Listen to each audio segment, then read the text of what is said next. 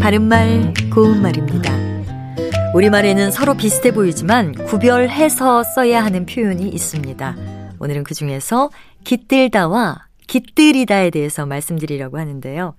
지금부터 들려드리는 세 개의 예문에서 어떤 것이 잘못 사용됐는지 찾아보시기 바랍니다. 거리에는 어느새 황혼이 깃들었다. 정원에 봄 기운이 깃들여 있다. 제비가 우리 집 처마 밑에 깃들여 새끼를 낳았다. 이 세 개의 예문에서는 두 번째 것이 잘못 사용됐습니다. 우선 정확한 뜻부터 알아볼까요?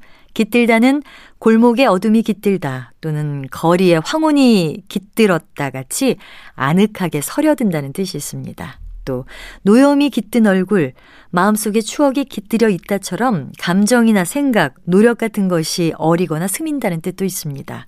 반면에 깃들이다는 공중에 나는 새도 깃들일 곳이 있다 같이 짐승이 보금자리를 만들어 그 속에 들어 산다는 뜻과 이 마을에는 김시성의 사람들이 몇 대째 깃들여 산다처럼 사람이 어디에 살거나 건물 같은 것이 그곳에 자리 잡는다는 뜻이 있습니다.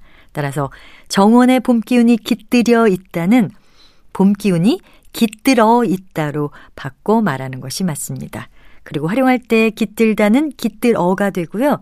깃들이다는 깃들여가 된다는 점에도 주의해야겠습니다. 바른말 고운말 아나운서 변희영이었습니다.